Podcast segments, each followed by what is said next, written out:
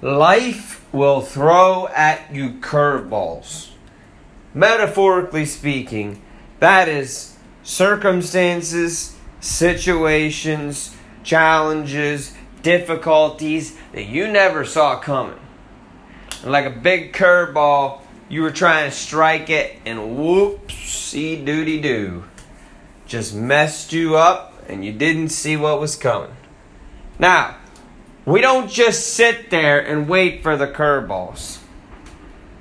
We don't just sit there and focus on what may be the next curveball to come. We keep striking.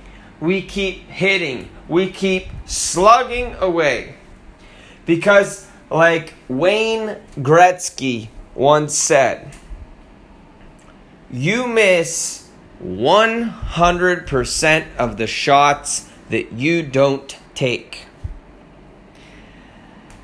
Now, most people aren't swinging much. And because they're not swinging much, they're reclining too much.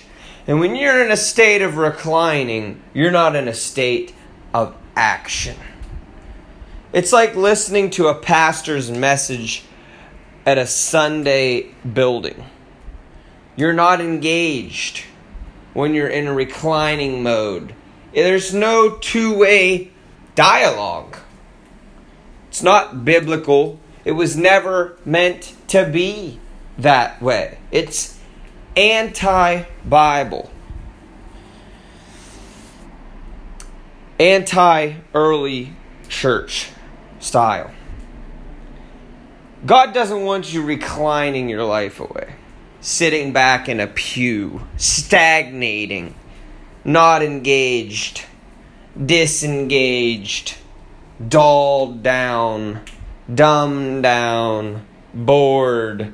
It's time to get excited. It's time to get radical. It's time to enlarge your vision because when you do, things may get a lot more awesome and a lot more fulfilling, a lot more fun.